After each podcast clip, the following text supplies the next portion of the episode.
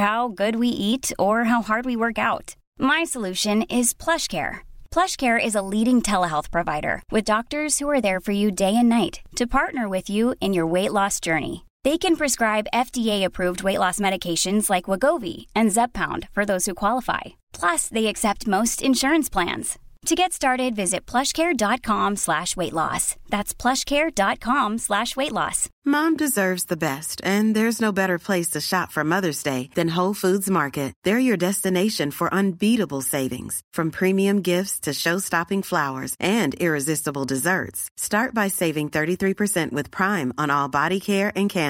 then get fifteen bunch of tops for just nine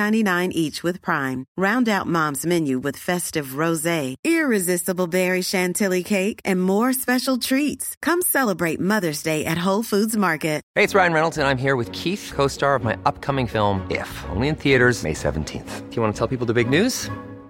All right, I'll do. It. Sign up now and you'll get unlimited for $15 a month in six months of Paramount Plus Essential Plan on us. Mintmobile.com slash switch. Upfront payment of $45 equivalent to $15 per month. Unlimited over 40 gigabytes per month. Face lower speeds. Videos at 480p. Active Mint customers by 531.24 get six months of Paramount Plus Essential Plan. Auto renews after six months. Offer ends May 31st, 2024. Separate Paramount Plus registration required. Terms and conditions apply if rated PG.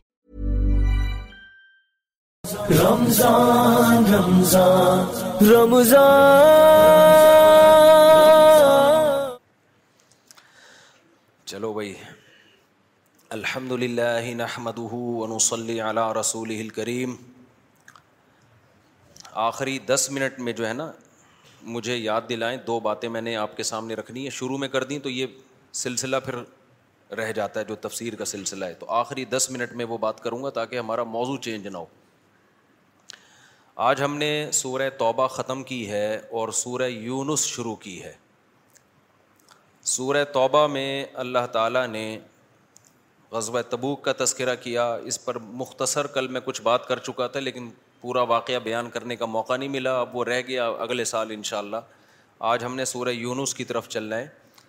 لیکن سورہ توبہ میں دو تین آیتیں میں نے سوچا تھا کہ آپ کے سامنے پیش کر دوں کیونکہ ہمارا عام طور پر عملی زندگی سے ان آیتوں کا بہت گہرا تعلق ہے ایک تو یہ کہ اللہ تعالیٰ نے تین صحابہ تھے کاب ابن مالک ہلال ابن عمیہ اور ایک اور صحابی نام ذہن سے نکل گیا مرارہ ابن ربیع ہاں یہ صحابی تھے یہ تین صحابی غزب تبوک میں پیچھے رہ گئے تھے تو ان کی توبہ اللہ نے قبول کی اور انہوں نے نبی صلی اللہ علیہ وسلم کے سامنے اپنی غلطی کا اعتراف کیا اس پر اللہ تعالیٰ نے یہ آیتیں نازل کیں یا یو الدین آ من تق اللہ مع صادقین ایمان والو اللہ سے ڈرو اور سچے لوگوں میں سے ہو جاؤ کیا مطلب جھوٹ مت بولو ان سے غلطی ہوئی تھی انہوں نے اعتراف کیا کہ ہم سے غلطی ہوئی ہے چالیس دن بائیکاٹ ہوا پچاس دن اس کے بعد اللہ نے آسمان سے ان کی توبہ نازل کی اور اللہ نے بتایا کہ سچے لوگوں میں سے ہو جاؤ تو اللہ کو سچ بولنا پسند ہے جھوٹ اللہ کو پسند نہیں ہے سچ سے انسان نجات پاتا ہے حدیث میں آتا ہے اسدق یونجی ون جھی و یوہلک سچ انسان کو نجات دے دیتا ہے جھوٹ انسان کو ہلاک کر دیتا ہے حالانکہ نظر آتا ہے سچ بول کے انسان پکڑا جاتا ہے اور جھوٹ بول کے چھوٹ جاتا ہے لیکن حقیقت کیا ہے سچ بولنے سے جو نقصان ہوتا ہے وہ وقتی طور پہ نقصان ہوتا ہے اور جھوٹ بولنے سے جو فائدہ ہوتا ہے وہ وقتی طور پہ فائدہ ہوتا ہے نتیجے کے لحاظ سے سچے لوگ کامیاب ہوتے ہیں اور رزلٹ کے اعتبار سے نتیجے اینڈ کے اعتبار سے جھوٹے لوگ ناکام ہوتے ہیں یہ اللہ کی طرف سے ایک معاملہ ہے کہ جھوٹ جو ہے نا پکڑا جاتا ہے جب انسان جھوٹ بولتا ہے نا تو وہ آہستہ آہستہ وہ پھر ٹریس ہو جاتا ہے پتہ چل جاتا ہے لوگوں کو ایک تو یہ اہم بات تھی دوسرا اس رکو میں اللہ تعالیٰ نے فرمایا کہ ما کان علی اہل المدینتی ومن من عن رسول اللہ ولا اور غبو عن صحیح کہ اہل مدینہ کو چاہیے غزوہ تبوک میں نبی سے پیچھے نہ رہیں کیونکہ نبی جب میدان جنگ میں نکلے ہیں تو نبی سے زیادہ کسی کی جان قیمتی نہیں ہو سکتی اتنی شدید لڑائی میں نبی آگے آگے ہیں تو تم کیوں پیچھے ہو اس سے ہمیں لیڈر کی بھی صلاحیتوں کا پتہ چلتا ہے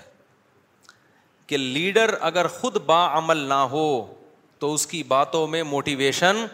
نہیں ملتی میں نے ایک بات بتائی تھی نا ایک ایک پوسٹ آئی مزاحیہ سی پوسٹ تھی اس میں یہ کہا تھا کہ سب کچھ کسی نے موٹیویشنل اسپیکر نے کہا سب کچھ پیسہ ہی نہیں ہوتا اس کے نیچے لکھا ہوا تھا یہ بتانے کے لیے کے لیے یہ صاحب ڈیڑھ لاکھ روپے لیتے ہیں اوبھر لکھا تھا کہ دنیا میں سب کچھ پیسہ نہیں ہوتا نیچے لکھا تھا یہ بتانے کے میں ڈیڑھ لاکھ روپے لیتا ہوں ٹھیک ہے نا تو جب آپ کی ہر چیز میں پیسہ انوالو ہو جائے آپ میں خود خیر خواہی کا جذبہ ختم ہو جائے تو لوگ پھر آپ کی باتوں سے اثر لینا چھوڑ دیتے ہیں یہ اصول جو ہے نا ہمیں زندگی کے ہر پہل میں یہ نہیں کہہ رہا کہ آپ اپنے وقت کے پیسے نہ لیا کریں کوئی ڈاکٹر علاج کر رہا ہے اس کا حق بنتا ہے کوئی ٹیچر ٹیچنگ کر رہا ہے اس کا حق بنتا ہے اس کو گھر بھی چلانا ہے بچے بھی پالنے ہیں لیکن ایک حد تک ہر چیز کو پروفیشنل بنا دینا پیشہ بنا دینا یہ اس کی علامت ہوتی ہے کہ آپ کی طبیعت میں لالچ آ گئی ہے آپ اللہ کے لیے کچھ کرنا ہی نہیں چاہتے ہو بعض ڈاکٹروں کو ہم نے دیکھا ہے بھوک سے مر رہا ہوگا کوئی پیشنٹ کا بیڑا غرق ہو رہا ہوگا نہیں جی ویسے ڈاکٹروں میں اکثر ایسے ہوتے نہیں ہیں اکثر میں نے اچھے ہی دیکھے ہیں ڈاکٹروں میں کہ وہ اپنی خدمات پیش کر دیتے ہیں لیکن بعض لوگ ایسے ہوتے ہیں ڈاکٹروں میں یہ یہ جو ہمارے یہاں صبح شام لوگ ڈاکٹروں کے خلاف ہیں نا ڈاکٹر دو نمبر ہیں ڈاکٹر بکے ہوئے ہیں ڈاکٹر یوں ہیں دیکھو کوئی بھی چیز کے بارے میں تبصرہ جب کیا کرو نا جب تک بہت سارے لوگوں سے مل نہ لو اس وقت تک کبھی بھی رائے قائم نہ کرو میرا بھی یہی تبصرہ تھا لیکن جب میں ڈاکٹروں میں اٹھا بیٹھا میں ملا تو مجھے اندازہ ہوا اس فیلڈ میں برے لوگ کم ہیں اچھے لوگ زیادہ ہیں ایسا نہیں ہے جیسا ہمارے یہاں بدگمانیاں پھیلائی جاتی ہیں اس فیلڈ میں اچھے لوگ ابھی بھی زیادہ ہیں اللہ گائنی گائنی کی فیلڈ میں آپریشن کرنے والی کسائیوں کی تعداد زیادہ ہے گائنی میں آپریشن ہوتا ہے وہ نارمل ڈلیوری نہیں کرتے اس میں بہت میرے پندرہ بچے ہیں مجھے پتا ہے ٹھیک ہے نا کسی اور کو کیا پتا ہوگا اس میں جو آپریشن کے کیسز آ رہے ہیں نا گائنی میں اتنے قدرت کی طرف سے کیس نہیں بگڑتے جتنے ڈاکٹروں نے بگاڑے ہوئے ہیں اس میں دھندا چل رہا ہے ان کا اسپتالوں کا ان میں اسپتالوں نے پیکج دیا ہوا ہوتا ہے کہ اتنی ہم نے سال کی ارننگ کرنی ہے اور ڈاکٹر کے پاس بھی گائنی کی ڈاکٹر کے پاس بھی ٹائم نہیں ہوتا وہ چاپڑ چھورے لے کے بیٹھے ہوئے ہوتے ہیں کاٹو نکالو اب نارمل ڈلیوری میں تین تین چار چار دن ایک ایک ہفتہ لگ جاتا ہے تو اس لیے جب بچے کی ولادت کا وقت آئے نا تو اپنی زوجہ کو کسی ایسی ڈاکٹر کے پاس لے جایا کرو جس کے بارے میں یقین ہو کہ یہ آپریشن کی طرف نہیں جاتی ورنہ اس میں کسائی اور ڈاکٹر میں کوئی فرق نہیں ہے آپریشن ہوتا نہیں ہے لیکن وہ کرتے ہیں اللہ ماشاء اللہ کچھ کیسز میں ہوتا ہے لیکن وہ بہت کم کیسز ہیں وہ تو نارمل نیچرل ہے نا یہ تو ہمیں ان آیتوں سے پتہ چلتا ہے رسول اللہ صلی اللہ علیہ وسلم لیڈر تھے صحابہ نے آپ کو فالو کیوں کیا جانے دیے ہیں بتاؤ اتنی قربانیاں کون دے سکتا ہے بھائی اپنا وطن چھوڑ دیا اپنے کاروبار چھوڑ دیے اپنے بزنس قربان کر دیے پھر نبی کی خاطر جا رہے ہیں میدان جنگ میں جانے دے رہے ہیں حضرت ابو سعید خدری رضی اللہ تعالیٰ عنہ کے بھائی بھی شہید ہو گئے غزوہ عہد میں والد بھی شہید ہو گئے یار کسی کا باپ شہید ہو جائے اور بھائی جوان شہید ہو جائیں گھر میں ایک بچہ بچائے دس سال کا اور ماں کتنی بڑی قربانی ہے کتنی بڑی قربانی ہے نبی کے پاس گئے مانگنے کے لیے کہ کچھ چندے سے ہمارے گھر کا انتظام کر دیں نبی نے چندہ بھی نہیں کیا پیسے بھی نہیں دیے کیا فرمایا میں استعفف یو اللہ جو عفت پاک دامنی کے ساتھ وقت گزارتا ہے کیا مطلب مخلوق کے سامنے ہاتھ نہیں پھیلاتا مخلوق کون پیغمبر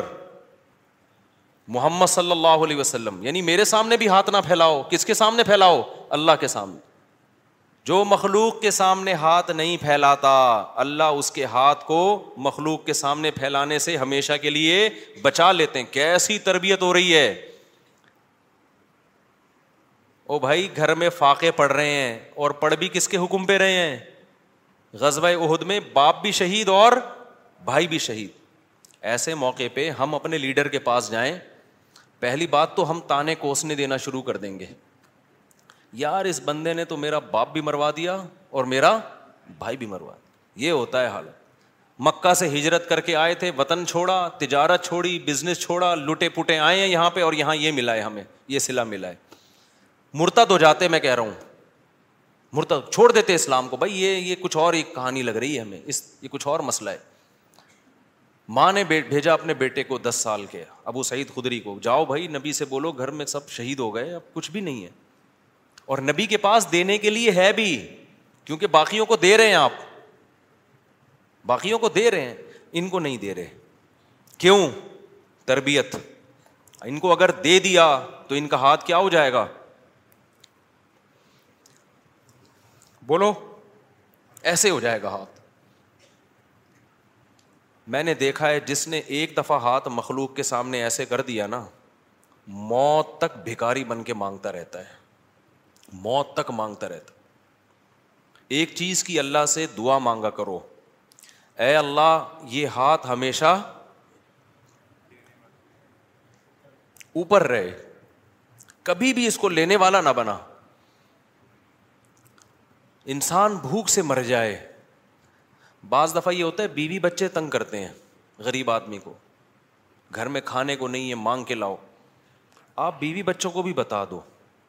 کبھی بھی نا بیوی بچوں کو اپنے اوپر مسلط نہ ہونے دو یہ ذہن میں رکھو جس نے محبت کرو حقوق ادا کرو مسلط نہ کرو جس نے بیوی بچوں کو اپنے اوپر مسلط کر دیا نا تو اس کا بیڑا ہو گیا غرق وہ چوری بھی کرے گا وہ ڈپریشن میں بھی جائے گا ان کو بتا دو کہ میرے بس میں یہی ہے میں اس سے زیادہ نہیں میں کوشش کر رہا ہوں اب یہی ہے اس میں گزارا کرتی ہو ٹھیک ہے نہیں کرتی تو ہمارے نبی کی سنت کیا ہے ہمارے نبی صلی اللہ علیہ وسلم نے غربت کو اختیار کیا آپ کے گھر میں چالیس چالیس دن چولہا نہیں جلتا اور بیویاں کتنی ہیں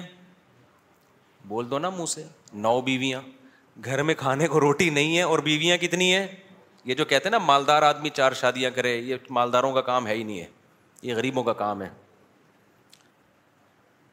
اب کریں گے کیسے تو اپنے سے غریب لڑکیاں تلاش کریں وہ پھر الگ موضوع ہے آپ کی جتنی آمدن ہے اس سے کم والی سے کر لو تو وہ آ جائے گی آپ کے ساتھ مالدار اپنے حساب سے کرے غریب اپنے حساب سے کرے تو نبی کی نو بیویاں جب ان ازواج نے آپ سے مانگا کہ بھائی ہمارے گھر میں چالیس دن چولہا نہیں جلتا پیسے نہیں ہیں راشن نہیں ہے تو آپ صلی اللہ علیہ وسلم نے کیا فرمایا قرآن کی آیتیں نازل ہوئیں یا یوہن نبی یو اول ازوا جی کا آپ اپنی بیویوں سے کہہ دیجیے اگر تم نے تمہیں دنیا کی دولت چاہیے تو میں تعلینہ امتی کنہ میں تمہیں پیسے دے دیتا ہوں وہ اوسر رح کنہ سراہن جمیلا اور عزت کے ساتھ تم سب کو رخصت کر دیتا ہوں بھائی کسی پیسے والے سے شادی کر لو کیوں اللہ نے ہمارے نبی کے لیے غربت کو سلیکٹ کیا تھا حالانکہ آپ مالدار بننا چاہتے بن سکتے تھے لیکن نبی آخری نبی ہے نا تو اس میں کیا حکمتیں ہیں وہ میں بھی نہیں چھیڑوں گا ہمارے نبی کی جو غربت تھی وہ اختیاری تھی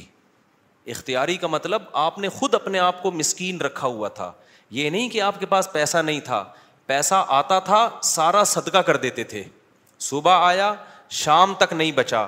شام کو آیا صبح تک نہیں بچا لیکن مجھے اور آپ کو اس طرح کرنے کی شریعت میں اجازت نہیں ہے آج سے پتا چلے آپ نے سارے بینک بینک خالی کیے سارا سونا وونا گھر کے پلاٹ کی فائلے والے بیچ باچ کے تمبو لگا کے روڈ پہ آ کے بیٹھ گئے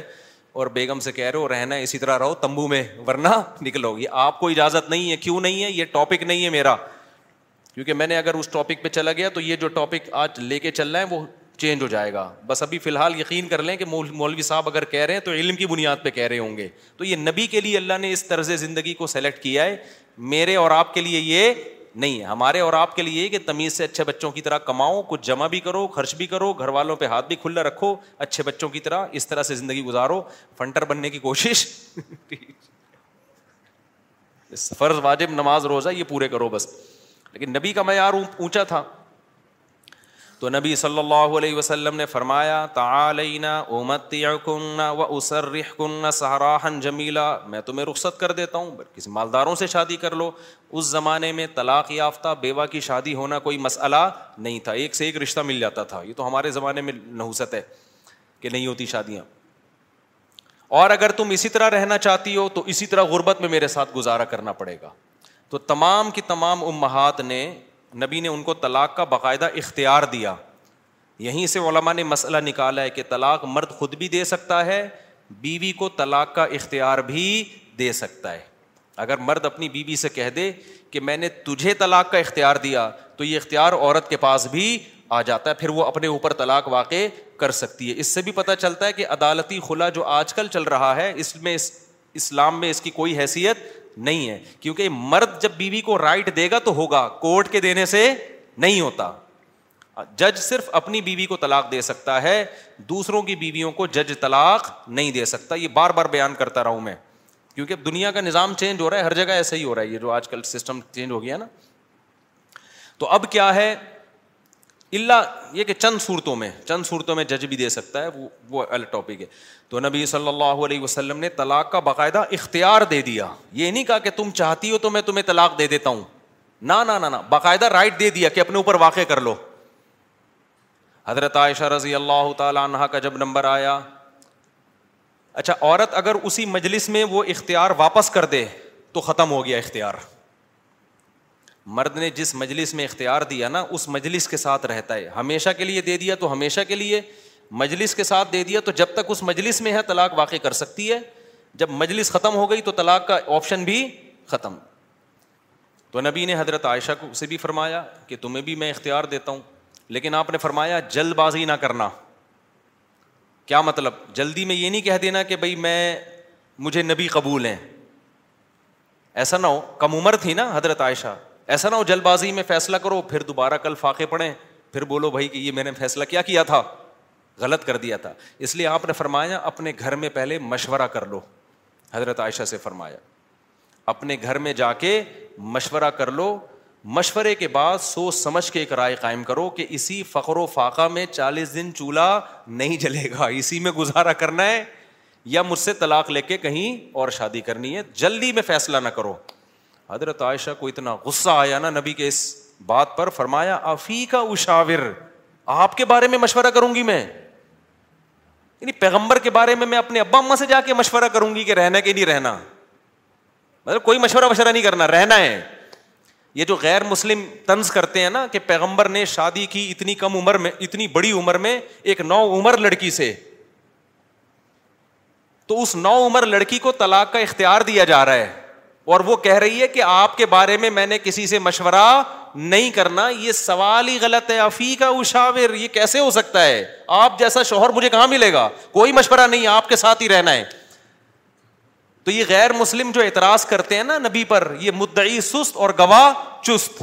جس کے حق کی بات کر رہے ہیں حضرت عائشہ کی کہ معاذ اللہ ان کے ساتھ ظلم ہو گیا کہ کم عمر میں اتنی بڑی عمر سے شادی کرا دی ان کی اس کم عمر کو تو یہ احساس نہیں ہو رہا ان کو تو یہ ہو رہا ہے کہ اس سے اچھا رشتہ میرے لیے اس کائنات میں کوئی نہیں ہے ہندو اور عیسائی کو اعتراض ہو رہا ہے کہ بچی پہ کیا ہو گیا ظلم ہو گیا اس کو کہتے ہیں مدعی سست اور گواہ بولو چست جیسے کہ آپ لوگ بالکل بھی چست لگ نہیں رہے ہو مجھے اس وقت تراوی کی وجہ سے تو یہ خود ہمارے پیغمبر کی ایک بہترین سیرت ہے کہ اتنی عمر میں ہو کے ایک کم عمر سے نو عمر سے نکاح کیا اور کھلانے پلانے کو بھی کچھ نہیں ہے اور آٹھ سوکنے بھی ہیں پھر بھی وہ کہہ رہی ہیں کہ آپ کے بارے میں مشورہ بھی نہیں کرنا میں نے حالانکہ اب تو زندگی گزار چکی تھی نبی کے ساتھ اگر وہ شروع میں فیصلہ معاذ اللہ غلط ہو گیا تھا شادی کا تو اب تو ٹائم گزر چکا تھا نا اب تو آپ کے پاس آپشن تھا بھائی میں نہیں رہتی وہ کہہ رہی ہیں آپ کے بارے میں میں نے مشورہ بھی نہیں کرنا اور یہ ناممکن ہے یہ کیسی بات آپ کر رہے ہیں میں آپ کے بارے میں کیسے مشورہ کر سکتی ہوں خدا کی قسم کسی غیر مسلم میں غیرت ہوگی نا غیرت بھٹ دھرم اور ضدی نہ ہو اس بات کو پیغمبر کی نبوت کی دلیل سمجھ کے محمد صلی اللہ علیہ وسلم پر ایمان لے کر آئے گا کہ آپ جیسی پاکیزہ سیرت اور آپ جیسے کامیاب شوہر اس کائنات میں گزرے نہیں ہیں آج کوئی پچاس سال کا نو سال کی سے کر کے دکھائے چند دن گزارے اور کھلانے کو روٹی بھی نہ ہو اچھی بھلا جو بیوی ہوگی نا وہ مارکیٹ سے کیا ہو جائے گی شارٹ ہو جائے گی بلکہ آج جو مارکیٹ سے شارٹ ہو رہی ہیں بیویاں وہ وہ والی ہو رہی ہیں جو جوڑ کی شادیاں ہیں جو ظاہری اعتبار سے بھی جوڑ کی شادیاں پچیس سال کے لڑکے کی چوبیس سال کی لڑکی سے شادی ہو رہی ہے پچیس سال کا یہ پی ایچ ڈی بھی ہے پروفیسر بھی ہے اور کروڑ روپے کما بھی رہا ہے اور بیگم غریب بھی ہے پھر بھی جس دن مارکیٹ سے آٹا شارٹ ہوا بیگم اسی دن مارکیٹ سے شارٹ ہو گئی آٹا شارٹ ہونے کی فکر اتنی نہیں ہوتی جتنی اس کو بیگم کے شارٹ ہونے کی ہمارے پاس تو کیسز آ رہے ہیں نا کورٹ میں بھی آ رہے ہیں ذرا سا بے روزگار ہوا بیگم شاٹ وہ کہتی تیرے میں ہے کیا جو میں سے تیرے ساتھ رہوں ایک آٹا دے رہا تھا وہ بھی نہیں ہے ہے بھائی تو یہ محمد صلی اللہ علیہ وسلم کے بہترین شوہر ہونے کی دلیل میدان جنگ میں آپ سے بہترین کمانڈر کوئی نہیں سیاست میں آپ سے بہترین سیاست کسی کے پاس نہیں گھر میں آپ سے بہترین شوہر کوئی نہیں ایک ہی وقت میں تمام بہترین صفات اللہ نے اکیلے محمد صلی اللہ علیہ وسلم میں جمع کر دی جبکہ اسباب اور وسائل بالکل بھی نہیں ہے اسباب اور وسائل تو پیسے کو بولتے ہیں نا وہ بالکل بھی نہیں ہے اب میں وہ اس واقعے کی طرف آتا ہوں اب مجھے بتاؤ ہاں تو میں آپ سے یہ کہہ رہا تھا کہ بیگم صاحبہ کو خوب اچھا کھلائیں جو خود پہنے اس کو پہنائیں جو خود کھائیں اس کو کھلائیں لیکن قدرت کی طرف سے اگر غربت آ گئی ہے بھائی تو پھر ٹینشن لینے کا نہیں ہے پھر بیگم اگر کہتی ہے نہیں رہنا کوئی بات نہیں بیگم میں تو یہی کچھ کھلا پلا سکتا ہوں رہنا ہے رہو نہیں تو پتلی گلی سے نکلو ہم کسی اور سے شادی کر لیں گے ایک دم سے نہ نکال دو پہلے مجھ سے مشورہ لے لینا ہو بعض دفعہ خواتین غصے میں بھی کہہ رہی ہوتی ہیں مجھے چھوڑ دو ایک دم وہ غصے میں کہہ رہی ہوتی ہیں چار دن کے بعد ان کا موڈ بدل جاتا ہے خود سے کچھ نہ کرو مشورہ لے لیا کرو میرا تو مقصد صرف یہ بتانے کا ہے کہ ٹینشن لینے کا نہیں ہے ایک تو بے روزگاری کی ٹینشن اوپر سے ایک اور ٹینشن اپنے اوپر مسلط کرو تو پاگل ہو جاؤ گے ٹینشن وینشن نہیں ٹینشن صرف ایک چیز کی لینی ہے بھائی وہ جو حدیث میں آتا ہے من کا نتل آخرت و ہم جس نے آخرت کو اپنی ٹینشن بنا لیا تو اللہ اس کی تمام ٹینشنوں کو ختم کر دیتے ہیں اس کی فکریں سمیٹ دیتے ہیں ہماری ٹینشن بس یہ ہے کہ آخرت میں بخش ہو جائے نہ بیگم ٹینشن ہے ہماری نہ بچے ہماری ٹینشن ہے نہ کوئی اور ہماری ٹینشن ہے نہ گورنمنٹ ہماری ٹینشن میری ٹینشن یہ ہے کہ مجھ سے قیامت کے دن سوال ہوگا میں اس سوال میں پورا اترتا ہوں یا نہیں اب آٹا مہنگا ہونے کی ٹینشن ہم کیوں نہیں لے رہے کہ ہماری وجہ سے نہیں ہوا میری وجہ سے ہوا ہوتا نا تو میں ٹینشن لیتا کہ آخرت میں چترول کس کے لگیں گے ہمارے میری وجہ سے تھوڑی ہوا ہے اب اگر ہمارے پاس مسائل ہیں تو مہنگا آٹا خریدیں گے مسائل وسائل نہیں ہیں تو بیگم کو بولیں گے پاپے چائے میں ڈبو کے پاپے بھی آٹے کے بنتے ہیں آہستہ آہستہ اللہ نہ کرے ہمیں وہ حالات نہ آئیں ابھی تو اللہ کھلا پلا رہا ہے لیکن اگر اللہ نہ کرے خدا نہ خواستہ ایسے حالات آئیں تو بھائی وہی گزارا کرو دو تین کھجوریں کھا لیا کرو صبح شام مرتا نہیں ہے بھوک سے اتنی جلدی انسان اور جب آپ بھوکے رہو گے نا ایک دم کولیسٹرول کم ہوگا جوان ہو جاؤ گے میں آپ کو بتاؤں ابھی تو ڈاکٹر کہہ رہے ہیں کہ بھوکا رہنے سے بہتر کوئی جوان ہونے کا نسخہ نہیں ہے تو ڈاکٹر بھی اس طرف آ گئے اگرچہ کھا دبا کے رہے ہیں وہ بھی مشورے اس طرح کے دے رہے ہیں تو خیر اب دیکھو حضرت ابو سعید خدری رضی اللہ تعالیٰ عنہ نبی کے پاس آئے سارا گھر لٹا دیا ایسے موقع پہ جب کوئی آئے گا تو اس کو کیا مشورہ دیا جائے گا بھائی سب سے زیادہ ان کو راشن دیا جائے تسلیاں دی جائیں لیکن نبی کے سامنے آئے ہاتھ پھیلایا یا رسول اللہ میری ماں نے بھیجا ہے باپ بھی شہید اور بھائی بھی شہید اور عہد میں آپ کی خاطر شہید ہوئے ہیں آپ نے کہا تھا لڑائی کے لیے جاؤ نبی نے فرمایا میں استاف اللہ یاد رکھو جب تک آخرت میں ایمان نہیں ہے نا غیرت کے علاوہ سب کچھ آئے گا آپ کے اندر میں نے بڑے بڑے لالچی لوگ دیکھے ہیں داڑیاں ٹوپیوں والے ایسے نور ان کے چہروں پہ برس رہے ہوتے ہیں نا آدمی کہتا ہے پتہ نہیں کہاں سے نور کی کریمیں لگائی ہیں اس نے ایسے مکار لچڑ ہوتے ہیں نا کہ آپ کی سوچ ہے مذہب کا منجن بیچتے ہیں میں نام لے لے کے بتا سکتا ہوں کون کون یہ کام کر رہا ہے لیکن فتنا کھڑا ہو جائے گا نام لے کے بتا سکتا ہوں کون داڑھی ٹوپی کا منجن بیچ رہا ہے ایسا نیک لگے گا جیسے اس سے ہاں، بات ایسی کرے گا اللہ رسول کے علاوہ کوئی بات ہی نہیں مجھے ڈر لگتا ہے غصے میں کہیں میرے منہ سے نام نہ نکل جائے ان لوگوں کا لیکن ایک بڑا فتنا کھڑا ہو جائے گا اس لیے نام نہیں لے رہا میں اور یہ مذہبی لوگوں میں منجن بہت ہے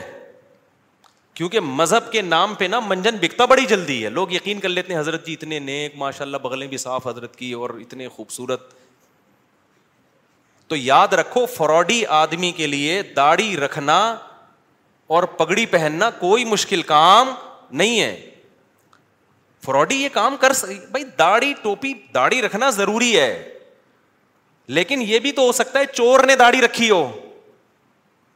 لوگوں کو الو بنانے کے لیے مدرسے والے کبھی چور نہیں ہوتے چور لوگ مدرسہ کھول لیتے ہیں کہ پیسہ آئے گا بڑے بڑے ٹرسٹ چل رہے ہیں جو بڑے بڑے فراڈی ہیں سارے ٹرسٹ فراڈی نہیں ہے لیکن فراڈی ٹرسٹ بھی ہیں بہت سارے مجھے خود ایک وکیل نے بتایا کہ جب کسی آدمی کو کروڑ پتی بننا ہوتا ہے نا اور گاڑیاں منگوانی ہوتی ہیں کسٹم پے کیے بغیر تو وہ ٹرسٹ کھول لیتا ہے اس نے مجھے بتایا کتنے لوگوں نے ٹرسٹ کھولے ہوئے پاکستان میں دبا کے نوٹ چھاپ رہے ہیں تو یہ دھندے پاکستان میں سب سے زیادہ ہوتے ہیں دنیا میں اتنے زیادہ بولو نہیں ہوتے لیکن ہماری قوم اندھی ہے خدا کی قسم غصہ آ رہا ہے مجھے اور رمضان میں تو طبیعت سے چورن بکتا ہے اٹھا اٹھا کے پھینک رہے ہیں پیسے یہ لے یہ لے یہ لے دیکھ نہیں رہے یار یہ کیا کر رہا ہے یہ اتنا اندھا اعتماد تمہیں اللہ نے ایک پیسے کی نعمت دی اس کو برباد تو نہ کرو نا تم ایک اور کام رمضان میں ذہن میں رکھو موضوع ہٹ رہا ہوں فوراً آ رہا ہوں پھر اس طرف ایک اور کام کیونکہ رمضان میں منجن زیادہ بکتا ہے دیکھو دینی مدرسوں کا جتنا میں قائل ہوں نا آپ نہیں قائل میں اگر یہاں بیٹھا ہوں تو مدرسوں کی وجہ سے بیٹھا ہوں اللہ مجھ سے جو ٹوٹا پھوٹا دین کا کام لے رہا ہے لیکن مدرسے میں چندہ دینے سے پہلے سوچو یہ قابل اعتماد مدرسہ ہے یا نہیں ہے بہت دفعہ ایسا ہوتا ہے کہ آپ کو میں پیسہ کمانے کا طریقہ بتا رہا ہوں غلط طریقہ آپ اگر بے روزگار ہیں نا پاکستان میں بے روزگاری ایک بہت بڑا مسئلہ ہے لیکن یہ مسئلہ میں آپ کا دو منٹ میں کیا کر رہا ہوں ختم کر جہنم میں تو جاؤ گے لیکن مسئلہ بے روزگاری کا ختم ہو جائے گا آپ نے کیا کرنا ہے آپ نے ایک زمین خریدیں وہ بھی چندے کے پیسوں سے ٹھیک ہے نا کہ بتائیں میں ایک مدرسہ کھولنا چاہتا ہوں اس سے پہلے آپ کو داڑھی رکھیں آپ داڑھی کیونکہ لوگ پھر اس پہ زیادہ اعتماد ہے اور پگڑی باندھیں مولانا تاری جمیل صاحب کے ساتھ چھ سیلفیاں مفتی طارق مسعود صاحب کے ساتھ سات سیلفیاں مفتی صاحب کے پاؤں دبائیں میرے پاؤں دبائیں سر میں مالش کر کے چپکے سے ویڈیو بنائیں کہ دیکھو میں مفتی صاحب کی خدمت کر رہا ہوں میں گلے مل رہا ہوں ویڈیو بنائیں مولانا تاری جمیل صاحب کو ہدیہ دیتے ہوئے ویڈیو بنائے ٹھیک ہے ایک بیان ان سے اپنے حق میں کروا لیں گے بہت اچھا ہے آدمی بیان تو کر ہی دیتا ہے نا میرے پاس بھی کوئی آئے گا اچھا اچھا ہی لگ رہا ہے بھائی اچھا ہے ماشاء اللہ چند چیزیں اس طرح ڈاکٹر ذاکر نائک سے ملاقات ہو جائے تو سبحان اللہ ایک آدھ سیلفی وہاں سے لے لی آپ نے اور پھر آپ نے کیا کیا ایک دو دفعہ غریب کو مل گلے ملتے ہوئے رو لیں پیاز کاٹ کے جائیں آنسو پہلے نکلیں گے ایک دم رو کے ایک تصویر بنا لیں غریب کو مل کے رو رہے ہیں بہترین خدا کی قسم ایسا طریقہ ہے نا تم نوٹ تمہارے پاس نہ رکھنے کی فرصت نہیں ہوگی یار کدھر رکھوں تھیلا ہی تھیلے بھر گئے سارے اس کے بعد آپ آپ نے نے کیا کرنا کرنا ہے ہے اناؤنس میں ایک مدرسہ بنا رہا ہوں یتیم خانہ کھول رہا ہوں آپ نے چار دیواری کھڑی کی اس میں چار چھ یتیم بچے آپ جائیں وہاں سے کچھ بچے ادھار لیں ادھار کا مطلب کوئی اپنے بچے دیتا تھوڑی ہے ان کو بولیں کہ ہم کچھ دن ان کو کھلائیں گے پلائیں گے تو مائیں دے دیتی ہیں چلو یار کچھ دن کا اور قرآن بھی پڑھائیں گے تو قرآن پڑھ رہا ہے اس بہانے یہ آپ کو پتا ہے اللہ کو پتا ہے وہ چار چھ یتیم بچے جو شکل سے بھی یتیم لگ رہے ہوں اور اگر یتیم نہ بھی ہوں تو وہ بچے جو لگ رہے ہوں یتیم شکل سے بعض یتیم ہوتے نہیں ہیں لگتے ہیں یتیم اللہ کی طرف سے ڈیزائننگ کچھ اس طرح کی ہوتی ہے ٹھیک ہے وہ لگ کیا رہے ہوتے ہیں یتیم لگ رہے ہوتے ہیں رمضان میں بہترین بزنس تو آپ نے وہ چار دیواری میں آٹھ دس پندرہ بیس جتنے ہو سکے ایک بھی لے آؤ گے نا تو دھندا تو چلنا شروع ہو جائے گا وہ یتیم بچے لا کے ڈال دیے پھر اس کے بعد آپ اپنی دو چار نمازوں کی تصویریں دعا مانگتے ہوئے ٹھیک ہے نا اور پھر آج کل خلافتیں بھی مل جاتی ہیں ایک آدھ بزرگ کے تھوڑا سا کچھ آپ جو دو نمبر قسم کے بزرگ ہوتے ہیں ودیے دیے اور تھوڑا سا خلافت شلافت لے لی وہاں سے اس کے بعد پھر میرے بھائی اب جو آپ کے پاس پیسہ آئے گا نا آپ آگے آگے اور پیسہ آپ کے پیچھے پیچھے لوگ کہیں گے یار یہ میری طرف سے بکرا دس دس بیس بیس لوگ بکرے لا رہے ہوں گے نو بکرے آپ کے گھر میں ایک بکرا کاٹ کے بچوں کو کھلا دو لوگ سمجھ رہے ہوں گے دیکھو بکرا کھلا رہا ہے نا یہ لوگ یہ تھوڑی دیر ہوں گے کم بہت کھلا کے اتنا ہے اور نو تو گھر میں پہنچائے ہیں اس نے اور وہ کسائیوں سے ان کے رابطے ہیں وہ بک رہے ہیں مارکیٹ میں گاڑیاں بڑی بڑی لینڈ کروزر جیسی گاڑیاں بھائی کس کی مدرسے کی گاڑی ہے بھائی تیرا ابا تو سائیکل بھی نہیں چلاتا تھا تیرے پاس اتنی بڑی گاڑی کہاں سے آ گئی تو کون ہوتا ہے مجھ سے پوچھنے والا وہ یہ جواب دے گا آگے ایسی لگژری لائف ہوگی نا ان چھ یتیم بچوں کو ادھار لیا تھا واپس کر کے اب سچی مچی کا یتیم آنا شروع ہو جائیں گے جب پتا چلے گا نا یہ لوگ کھانے میں بکرے کھلاتے ہیں تو پھر تو جو یتیم نہیں بھی ہیں ابا کہے گا یار اس کو یتیم ہی فرض کر کے میرے بچے کو بھی یہاں داخل کر لے بلکہ میرے ابا بھی مر گئے تھے میں بھی یتیم ہی ہوں ایسا نوٹ چھاپنے کی مشین بنو گے بنے بنے ہوئے ہوئے ہیں ہیں لوگ بڑے بڑے مدرسوں کے نام پہ فراڈ ہو رہا ہے میں نہیں کہہ رہا مدرسے فراڈی ہوتے ہیں فراڈی لوگ بھی مدرسہ بناتے ہیں اب آپ نے یہ نہیں کرنا کہ مدرسوں کو دینا بند کر دیں اس سے تو اچھے مدرسے بھی بند ہو جائیں گے آپ نے تحقیق کرنی ہے کون واقعی دیندار لوگ ہیں امانت دار لوگ ہیں کام کر رہے ہیں اور کون ایسے ہیں جو داڑھی اور پگڑی کے نام پہ منجن بیچ رہے ہیں یہ آپ نے کرنا ہے نہیں تو قیامت کے دن الٹے لٹکے پہ ہو گئے بہترین بزنس ہے یہاں پہ یہ اچھا خیر ہم آگے چلتے ہیں میرے بھائی تو اب کیا تھا کہ حضرت ابو سعید خدری رضی اللہ تعالیٰ عنہ کو نبی نے کیا فرمایا میں یہ عرض کر رہا تھا کہ آخرت ہوگی نا تو غیرت ہوتی ہے یہ بہت بڑی اللہ کی نعمت ہے کہ آپ کا ہاتھ اللہ کے سوا کسی کے سامنے نہ اٹھے اللہ سے مانگا کرو یہ اسباب بھی اختیار کرو پیسہ کمانے کے کیونکہ جو اسباب اختیار نہیں کرتا اللہ اس کی مدد نہیں کرتا اگر گھر میں پڑے ہوئے ہو محنت نہیں کر رہے اور کہہ رہے ہو کہ بس اللہ ہی دے گا تو پھر اللہ آپ کو بھکاری بنائے گا یہ یاد رکھنا آپ نے کیا کرنا ہے اپنی پوری کوشش کرنی ہے پیسہ کمانے کی دماغ لگانا ہے کیوں رزق حلال عین عبادت ہے القاسب حبیب اللہ محنت کر کے کھانے والا وہ اللہ کا دوست ہے تو اب کیا ہے ہمارے نبی نے حضرت ابو سعید خدری سے فرمایا کہ میں اللہ کیا مطلب جو اپنے آپ کو رسوا ہونے سے بچانا چاہتا ہے عفت کا مطلب رسوا ہونے سے بچانا دامن داغدار نہ ہو زلیل ہونے سے بچانا چاہتا ہے اس سے پتا چلا مانگنا کیا ہے بول لو نا ذلت ہے ہاتھ پھیلانا کیا ہے تو جو چاہتا ہے کہ میں ذلیل نہ ہوں ہم تو ہمیں تو پتہ ہی نہیں کہ یہ ذلت ہے ہم تو سمجھتے ہیں میں اتنا چونا لگاتا ہوں بندے سے دو منٹ میں اتنے اتنے پیسے نکلوا لیتا ہوں یہ یہ میرا کمال ہے ایک چور کو پکڑا نا کورٹ میں لے کر گئے عدالت نے کہا یار تم نے اتنی خوبصورتی سے چوری کی کسی کو پتہ ہی نہیں چلا چور ہے شکریہ سر آپ نے میری اتنی تعریف کی اتنا زبردست چور ہوں میں جج نے کہا کم بغت میں تیری تعریف نہیں کر رہا تیری برائی کر رہا ہوں تو نبی نے فرمایا میں استعفف اللہ جو اپنے آپ کو رسوا ہونے سے بچانا چاہتا ہے اللہ اسے رسوائی سے بچاتا ہے اب سوال پیدا ہوتا ہے کہ رسوائی سے تو بچ جائیں گے لیکن ٹینشن تو ہے نا فاقے تو پڑ رہے ہیں مصیبت تو ہے اگلا جملہ نبی نے فرمایا ومیت صبر جو اللہ سے صبر مانگتا ہے یوسب اللہ اللہ اسے صابر بھی بنا دیتا ہے اس ٹینشن میں اللہ سے مانگو صبر تو اللہ کیا کرے گا صبر دے دے گا جیسے موسا علیہ السلام کی ماں نے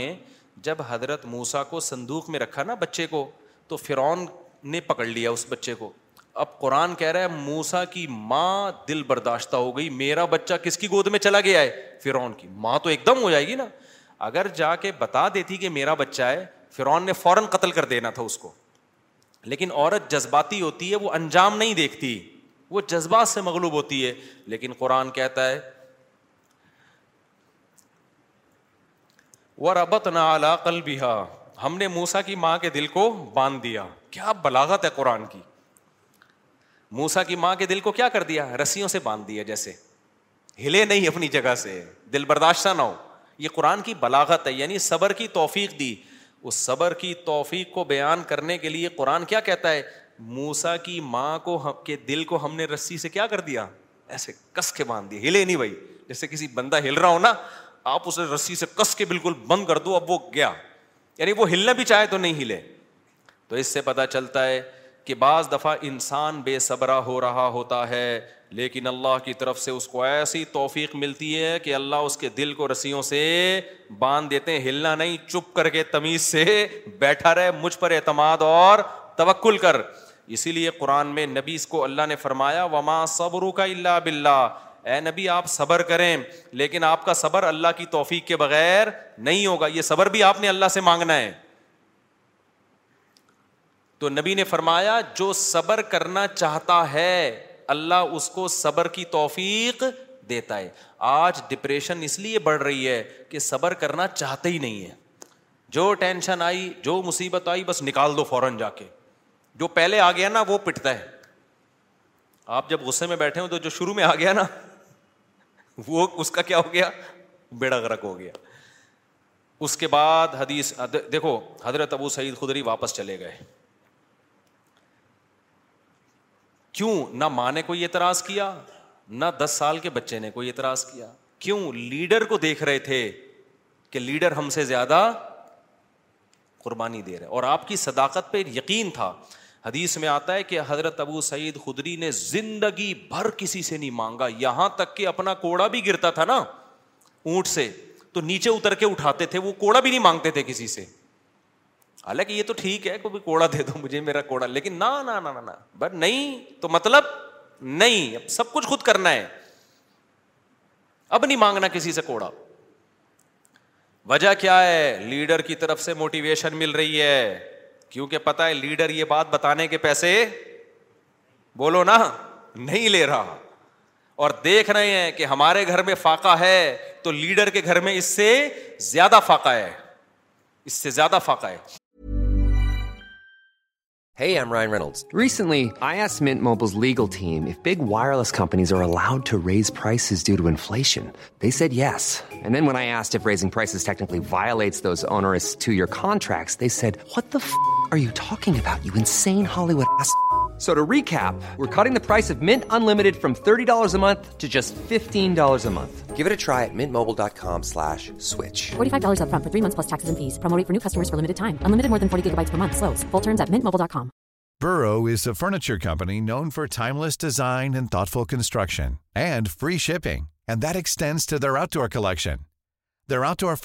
بلٹینٹس featuring rust proof stainless steel hardware weather very teak and quick-dry foam cushions. For Memorial Day, get 15% off your Burrow purchase at burrow.com slash ACAST and up to 25% off outdoor. That's up to 25% off outdoor furniture at burrow.com slash ACAST.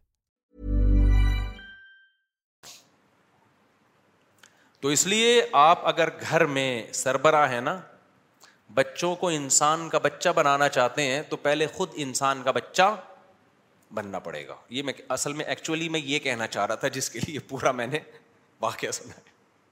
اصل آپ کون سا میدان جنگ میں جا رہے ہو جہاد میں جا رہے ہو ماں باپ اور باپ اور بھائیوں کو کٹوا رہے ہو آپ تو ایکچولی جو میں بات عرض کرنا چاہ رہا تھا کہ اگر آپ چاہتے ہو کہ آپ کی بیوی انسان کی بچی بن کے رہے تو آپ کو پہلے انسان کا بچہ بننا پڑے گا آپ چاہتے ہو کہ میرے گھر میں اخلاق کا ماحول ہو تمیز سے بات کیا کریں تو پہلے آپ کو تمیز سے بات کرنی پڑے گی آپ بیگم سے کہہ رہے ہو تمیز سے بات کرو اس کا مطلب آپ خود ہی تمیز سے بات نہیں کر رہے وہ تو آپ کا ایٹیٹیوڈ دیکھ رہی ہے نا باپ گھر میں آ رہا ہے چنگیز خان بن کے چیخ رہا ہے پھر وہ کہہ رہے سب آرام سے بات کریں تو کہیں گے نا باپ تو آرام سے کر نہیں رہے ایک صاحب کو غصے پہ بہت غصہ آتا تھا ایک صاحب ہمارے جاننے والے تھے جب کوئی غصہ کرتا ان کو بہت غصہ ہے غصہ کیوں کر رہا ہے اسی بات پہ ان کو غصہ آتا تھا ہم کہتے تھے اس کو جتنا غصہ آ رہا ہے نا کسی بات پہ پہ اور آپ کو کو اس اس اس غصے سے زیادہ غصہ غصہ آ رہا ہے تو کیسے ٹھیک ہوگا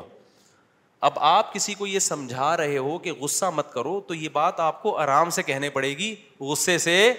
نہیں کیونکہ اگر آپ نے غصے سے کہہ دی اس کا مطلب وہ جو کام وہ کر رہا ہے آپ بھی وہی کر رہے ہو تو مارکیٹ میں جو چل رہا ہے نا وہ بتا رہا ہوں میں آپ کو تو اس لیے میرے بھائی جب بھی کوئی بات آپ ہم نے اپنے بڑوں کو دیکھا ہے کہ ہمیں اگر سخاوت کی ترغیب دی نا انہوں نے کہ خرچ کیا کرو تو میں نے اپنے بڑوں کو دیکھا انہوں نے ہم سے بیس گنا زیادہ خرچ کیا بیس گنا تو وہ ہے جو ہمیں نظر آ رہا ہے جو نظر نہیں آ رہا وہ پتہ نہیں کتنا ہوگا ہم نے دیکھا کہ انہوں نے ہمیں کہا کہ عبادت کیا کرو تو ہم نے دیکھا کہ وہ ہم سے کئی گنا زیادہ عبادت کر رہے ہیں انہوں نے دیکھا اللہ پہ اعتماد اور توکل کیا کرو انہیں ہمیں کہا تو ہم نے دیکھا کہ وہ ہم سے زیادہ اللہ پہ اعتماد اور توکل کر رہے ہیں انہوں نے بولا کہ ہم نے مدرسے میں کوئی انتظام کرنا ہے چندہ جمع کرو تو خود اپنی جیب سے سب سے زیادہ چندہ دیا نہیں یاری بات چھوڑو رہنے تو ایسے ہی ٹھیک ہے تو گھر میں بچوں کو عمل دکھایا کرو آپ اگر اپنے بیٹوں کو سمجھاتے ہو کہ بہنوں کے ساتھ اچھا سلوک کرو یہ اس زمانے کی بات ہے جب گھر میں بچے بچیاں ہوا کرتے تھے اب تو ایک آدھ ہوتا ہے اب تو وہ سارا سیٹ اپ ہی برباد ہو پہلے یہ ہوتا تھا سات آٹھ بہن بھائی ہیں تو ماں باپ بھائیوں کو حکم دیتے تھے بیٹوں کو کبھی بیٹیوں کا بھی خیال کرنا اب تو ٹیاں ہیں ہی نہیں ٹی رہ گئی ہے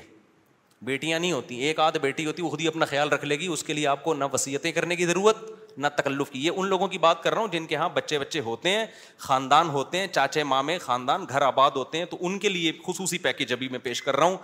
کہ جب وہ اپنے بیٹوں کو سمجھائیں کہ اپنی بیٹیوں کا خیال کرنا تو کیا مطلب بھائیوں کو سمجھا رہے ہیں بہنوں کا تو پھر آپ نے ان کے سامنے اپنی بہنوں کا خیال کر کے دکھانا ہے اپنی بہنوں کو دعوت دو ان کو ہدیے دو ان کو پیسے دو بچوں کو پتا چلے ہمارا ابا اپنی بہنوں کا اتنا خیال کرتا تھا تو ہمیں بھی ابا کے جانے کے بعد اپنی بہنوں کا خیال کرنا ہے ان کو پتا ہے ابا کے پاس نصیحتوں کے علاوہ کچھ بھی نہیں ہے ٹھیک ہے پوری تقریر ابا کی ایک گھنٹے کی ہوتی ہے لیکن ابا کی جب بہنیں آتی ہیں تو ابا پانچ روپے بھی خرچ کرنے کے لیے تیار نہیں ہے بچوں کو آپ نے کہا کہ دیکھو بیٹا تمہارے بھائیوں میں کوئی غریب ہو جائے بھائیوں میں پہلے ہوتے تھے اب بھائی بھائی نہیں ایک آدھ بچہ ہی بس کیا سارا برباد ہو گیا مجھے تو اتنا غصہ آتا ہے نا ادھر پکڑ کے چترول لگانا شروع کر دوں کہ تم لوگوں نے فیملی پلاننگ والوں کی باتوں میں آ کے کیسا بیڑا گرک کباڑا کر دیا اپنے گھروں کا یار سارا فیملی سسٹم تباہ کر دیا اس کے لیے شادی کرنے کی ضرورت ہی نہیں تھی تم لوگوں کا یار شادی تو ہوتی بچے پیدا کرنے کے لیے ایسے ہی تھوڑے دن رہ گئے تھے زندگی گزار لیتے ٹینشن بیگم کی ٹینشن کی بھی کیا ضرورت ہے اور اگر ٹینشن لے لیے تو ایک آدھ بچے ایک سے زیادہ تو پھر اس کی ٹینشن ہوتی ہے بچوں کی وجہ سے تو بیوی کو پال رہا ہوتا ہے آدمی خیر اب یہ باتیں پھر خواتین ناراض ہوتی ہیں ویسے بھی پالتا ہے ایسا نہیں ہے صرف بچوں کی وجہ سے تو بلکہ پالتا کہاں ہے خود پلتی ہیں تو میرے بھائی میں یہ عرض کر رہا تھا کہ آپ نے بیٹوں کو سمجھانا ہے کہ اگر تمہارے بھائیوں میں سے کوئی غریب ہو جائے تو جس بھائی کو اللہ پیسہ دے گا اس نے اپنے غریب بھائیوں کا خیال کرنا ہے یہ تقریر جب سمجھ میں آئے گی جب بچے دیکھیں گے ہمارے ابا ہمارے چاچا اور تایا کا خیال رکھتے ہیں نہیں آ رہی سمجھ آپ کے بھائیوں میں کوئی غریب ہو جائے نا ایسا نہ کرو کہ وہ آ کے آپ سے بھیک مانگے یار اللہ کے نام پہ کچھ دے دے تو تو گاڑیوں میں گھوم رہا ہے کچھ ہمیں بھی دے دے آپ نے پہلے سے ہی ان کو دینا شروع کر دینا ہے ان کا حصہ ہے وفی والم حق السا والمحروم محروم وہ القربہ حق کا ہو اللہ کہتے ہیں رشتے داروں کو ان کا حق دو تو رشتے داروں میں تو بھائی بہن سب سے پہلے ہیں بھائی اللہ کہہ رہی ہے ان کا رائٹ ہے ان کا حق ہے آپ کے پاس پیسہ ہے وہ غریب ہے تو میں نہیں کہہ رہا ان کو وہی اسٹینڈرڈ دے دو جو آپ کا ہے اتنا تو کرو نا کہ کچھ تو تھوڑا سا خیال کرو ان کا ایک کے پاس پیسہ آ جاتا ہے دوسرا پیچھے پڑا ہوا ہوتا ہے اور وہ کہتے ہیں تجھے ضرورت کیا ہے تو ضرورت کیا ہو بھائی بھائیوں کو بہنوں کو ضرورت کی وجہ سے نہیں دیا جاتا کس وجہ سے دیا جاتا ہے رشتے کی وجہ سے دیا جاتا ہے یہ اللہ کا حکم ہے اگر آپ آخرت پر ایمان رکھتے ہو آپ کو یہ کرنا پڑے گا نہیں رکھتے تو جیسے انگریز زندگی گزار رہا ہے وہ بیوی کو بھی نہیں کھلاتا وہ ماں باپ کو نہیں کھلاتا تو آپ بھی نہ کھلاؤ تو ایک فیصلہ کر لو انگریزوں کے طریقے پہ چلنا ہے یا اسلام کے طریقے پہ چلنا ہے اسلام کے طریقے پہ اگر چلنا ہے تو رشتہ داروں پہ بھی خرچ کرنا پڑے گا بیوی بچوں پہ بھی خرچ کرنا پڑے گا والدین پہ بھی خرچ دیکھو جملہ مکمل ہی نہیں کر رہے کرنا پڑے گا تو حضرت ابو سعید خدری کو نبی نے کیا فرمایا جو اللہ سے صبر مانگتا ہے اللہ صبر دیتا ہے بڑی خاندانی بات اب اس کا یہ مطلب نہیں ہے کہ مانگنے والوں کو دینا چھوڑ دو ان کو آپ یہی مشورے دیا کرو آئندہ کوئی آئے بھکاری تو آپ کو حدیث میں آتا ہے حضرت ابو سعید خدری آئے تھے تو نبی نے ان کو مشورہ دیا تھا تو میرا بھی مشورہ یہ اللہ سے مانگ جا کے نبی نے ہر ایک کو یہ مشورہ نہیں دیا لیول دیکھا لوگوں کا بہت سے صحابہ آئے نبی نے ان کو دے دیا کہ ان کا توکل کا وہ لیول نہیں تھا ابو سعید خدری تو لیڈر تھے نا بعد میں لیڈر بنے ہیں جنگوں میں کمانڈر بنے ہیں علم کے مفتی بھی بنے حضرت ابو سعید خدری ان کا ان صحابہ میں ہر ایک مفتی نہیں تھا چند مخصوص لوگ تھے جو فتویٰ دیا کرتے تھے تو مذہبی لیڈر تھے نا حضرت ابو سعید خدری اس لیے ان کو تیار کیا نبی نے کہ ان کا لیول توکل کا اونچا ہوگا تو اب یہ جو بےچارا عام بھکاری آ رہا ہے اس کو وہ والا توکل پہ نہ چڑھاؤ بھائی ٹھیک ہے نا جس پہ خود بھی نہیں ہو ہاں بھکاریوں کو دینا چاہیے نہیں دینا چاہیے اس میں بہت سوچ سمجھ کے بھیکاریوں میں پروفیشن لوگ پروفیشنل لوگ بہت زیادہ ہیں پورے پورے نا سعودی عرب میں بھکاری لوگ کنٹینر بھر کے لا رہے ہوتے ہیں ایک ہمارے جان میں پہلے جہاں رہا کرتا تھا نا وہاں ایک جاننے والا بندہ تھا اس کے بارے میں پتا چلا کہ سعودی عرب میں وہ حج کرنے گیا اور بھیک جمع کر کر کے پورا کنٹینر بک کرایا اس کا پورا مال اترا کنٹینر یہاں پہ وہ سارا بھیک کا بھیک کا کنٹینر تھا تو حج بھی پتہ نہیں بھیک لے کے گیا ہوگا تو ایسے بھی لوگ ہیں تو میں یہ نہیں کہہ رہا کہ بھکاریوں کو نہ دیں لیکن سوچ لیا کریں کہ مستحق ہے بھی یا نہیں ہے تو ہم آگے چلتے ہیں دوسری بات یہاں اللہ نے ہمیں یہ بتائی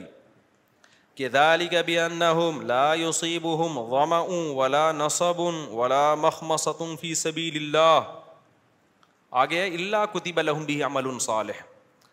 اللہ نے فرمایا کہ غزوہ تبوک میں جو لوگ نکلے تو جب بھوک لگی کوئی پریشانی آئی کوئی مشکل آئی راستے میں جتنا خرچ کیا یہ سارا اللہ نے نیکیوں کے پلڑے میں ڈال دیا ہے اس آیت سے علماء نے استدلال کیا ہے کہ جب آپ اللہ کے لیے کسی کام کے لیے نکلتے ہو مقصد کس کو خوش کرنا ہے اللہ کو تو راستے میں جو کچھ ٹینشن آئے گی جو کچھ اپنی ذات پہ بھی خرچ کرو گے تو وہ سارا کا سارا نیکیوں میں شمار ہوگا ہم اگر عمرے کے لیے جاتے ہیں تو کس کے لیے اللہ کو تو اس لیے حج کے لیے جاتے ہیں تو کس کو خوش کرنے کے لیے اللہ کو تو اب آپ جب حج کے لیے نکلو گے نا کوئی ٹینشن آئے تو ٹینشن نہیں لینی یہ سمجھنا ہے کہ اس ٹینشن پہ کیا مل رہا ہے اجر کیونکہ ہم کس کے لیے یہ کام کر رہے ہیں اللہ کے لیے راستے میں اگر آپ اپنے اوپر خرچ کرتے ہو اس خرچ پہ بھی صدقے کا ثواب ملے گا آپ کو کیونکہ یہ خرچ بھی کس کی وجہ سے کیا جا رہا ہے تاکہ راستے کی ٹینشن نہ ہو نا تو یہ سب اللہ کے ہاں تو اس لیے جب کوئی علم کے راستے میں نکلے تبلیغی جماعت میں نکلے مسجد میں آنے کے لیے نکلے حدیث میں آتا ہے جو مسجد جاتا ہے اللہ کی نظر میں ایسے جیسے حرام باندھ کے حج کرنے جا رہا ہے وہ ایک لحاظ سے مشابہ تو ہے نا تو اس لیے جب بھی کوئی کام اللہ کے لیے کرنا شروع کرو تو ان کی ٹینشنوں پہ ٹینشن نہ لیا کرو سمجھ لو کہ اب یہ ہم اپنے لیے نہیں کر رہے اب کس کے لیے ہو رہا ہے یہ اللہ کے لیے ہو رہا ہے تو اب اس میں ہر چیز پہ ہمیں کئی کئی گنا زیادہ اجر ملے گا آگے یہ آیت بھی بہت اہم ہے وما کان المؤمنون لینفروا کافا فلولا نفر من كل فرقة منهم طائفة ليتفقهوا في الدين ولينذروا قومهم اذا رجعوا اليهم لعلهم يحذرون اللہ نے فرمایا صحابہ کو کہ سارے کے سارے جہاد میں نہ نکل جایا کرو کچھ لوگ علم کے لیے پیچھے رہیں جو دین کا علم سیکھیں اس سے یہ بھی پتہ چلتا ہے کہ اسلام میں ہر شعبے کو زندہ کرنے کی اہمیت ہے وجہ اس کی کہ سارے ہی نکل گئے اور پھر ان کی زندگیاں جہاد میں گزر گئیں تو دین کا علم اور مسئلے بتانے والا کوئی بھی نہیں رہے گا امام غزالی رحمہ اللہ نے لکھا ہے کہ جیسے اس آیت سے اور دیگر آیتوں سے بھی اور بھی بہت ساری آیتیں اور احادیث ہیں اس سے پتہ چلتا ہے کہ مسلمانوں کو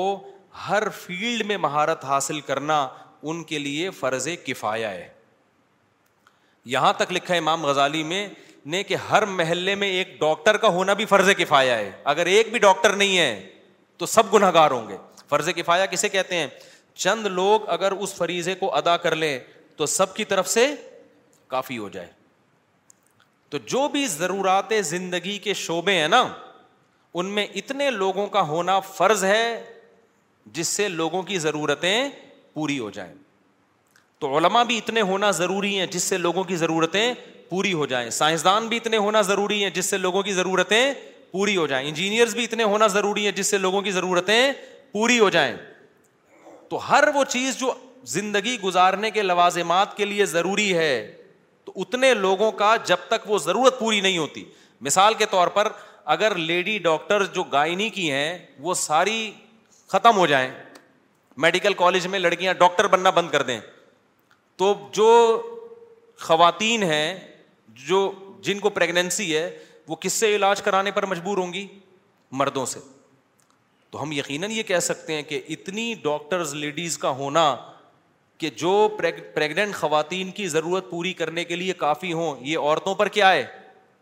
فرض کفایا ہے ساری عورتیں اگر نہ ڈاکٹر بننے سے ہڑتال کر لیں گی نا تو گناہ گار ہوں گی اتنی عورتوں کا ہونا ضروری ہے کہ جو پریگنٹ خواتین ہیں ان کی ضرورت آسان طریقے سے پوری ہو جائے تبھی مجھ سے کوئی خاتون اگر رابطہ کرتی ہے نا کہ میں گائنی کی ڈاکٹر بن رہی ہوں شرن جائز ہے یا نہیں میں کہتا ہوں جائز نہیں ہے فرض ہے وجہ اس کی یہ ہے کہ اس فیلڈ میں کسائیوں کی تعداد زیادہ ہے ڈاکٹروں کی تعداد پھر وہی چپ کر کے بیٹھ جائے تو مجھے غصہ اس پہ بہت آتا ہے کسائیوں کی تعداد کیا ہے زیادہ ہے اور سچی مچی کی ڈاکٹروں کی تعداد کم ہے اب وہ ڈاکٹر کہیں گی ہمیں کسائی کہہ دیا بھائی جب آپریشن نہیں ہے آپ نے چیٹ پھاڑ کر دی تو آپ کسائی ہو نا پھر ہمارے ایک ریلیٹیو ہیں وہ چھوڑے چھوڑے بھی رہنے تو پھر زیادہ ہو جائے گا تو تو ایسی ڈاکٹرز کا ہونا جو ایمانداری کے ساتھ علاج کرائیں علاج کریں پیشنٹ کا یورپ امیرکا میں نا نیچرل طریقے سے ڈلیوری ہوتی ہے وہاں آپریشن نہیں کرتے ہانگ کانگ میں بھی ایسا ہے وہاں ہمارے ریلیٹیو ہے بتاتے ہیں کہ پیشنٹ کہہ رہا ہے کہ آپریٹ کرو ڈاکٹر کہہ رہے نہیں کروں گا کیس ہو جاتا ہے ڈاکٹر کے خلاف آپریشن کیوں کیا بھائی تم نے تو ساری مخلوق کے بچے بغیر آپریشن کے ہو رہے ہیں انسانوں پہ عذاب آیا ہوا ہے میں نے ایک دفعہ یہ بیان کر دیا تھا کہ بھینس کا بچہ بغیر آپریشن کے بلی کا بچہ بغیر آپریشن کے کتے کا بچہ بغیر آپریشن کے اور بکری کا بچہ بغیر آپریشن کے عورتیں غصے ہو گئی ہمیں کتے بلی سے ملا رہا ہے اور بھائی ہم کتے بلی سے آپ کو نہیں ملا رہے ہم بتا رہے ہیں کہ یہ تو ایک نیچرل پروسیس ہے نا جانوروں میں بھی ہے انسانوں میں بھی ہے تو ان کے آپریشن کے بغیر ہو رہے ہیں اور ہمارے کیا ہو رہے ہیں ہر دوسرے کو آپریشن ڈاکٹر بتا رہے ہیں تو یہ ڈاکٹروں کی طرف سے نہیں یہ قدرت کی طرف سے نہیں ہے یہ ڈاکٹروں کی طرف سے ہے تو میں خواتین کے حقوق کے لیے بات کر رہا ہوں کہ ان کے عذاب سے نکالو ان کو بچے ایک آدھ ویسے ہی بچے نہیں ہوتے وہ بھی آپریشن سے اس میں اتنی فٹنس کی ایسی کی تیسی ہو جاتی ہے بیس قسم کی ٹینشنیں لگ جاتی ہیں عورت کے ساتھ اور فٹنس تو ویسی آج کل فٹنس پہ کتنا خواتین زور دے رہی ہوتی پراٹھے کھانے چھوڑ دیے عورتوں نے اس چکر میں وہ آپریش آپریشن ہوا اس کے بعد وہ ساری فٹنس کی ایسی کی تیسی اتنے ٹیکے لگ رہے ہوتے ہیں اتنے انجیکشن اتنا خطرناک عمل ہے کوئی آسان عمل تھوڑی ہے خود کروا کے دیکھو پتہ چل جائے گا ایک دفعہ دماغ سیٹ ہو جائے گا تو اس لیے عذاب بنایا ہوا ہے اس کو اس کے خلاف احتجاج کرو تو خیر میں جو اصل بات کر رہا تھا تو ہر فیلڈ میں نا ماہرین کی بولو ضرورت اور یہ بھی پتا چلتا ہے کہ ہر فیلڈ میں اس کے ماہرین ہی کی رائے کا اعتبار ہوگا میڈیکل سائنس میں کس کی بات کا اعتبار ہوگا ڈاکٹروں کا حکمت کی بات میں حکیموں کا تو علم کی بات میں مفتیان کرام اور علماء کا اس میں ڈاکٹروں کا انجینئروں کا سائنسدانوں کا مکینیکل مکینکوں کا اعتبار نہیں ہوگا یہ بھی ہمیں اس سے پتا چلتا ہے اچھا بھائی آگے ہے سورہ یونس تھوڑا ٹائم رہ گیا ہے یہ ہم کل نہ پڑھ لیں یار وہ دس منٹ پھر لمبے ہو جاتے ہیں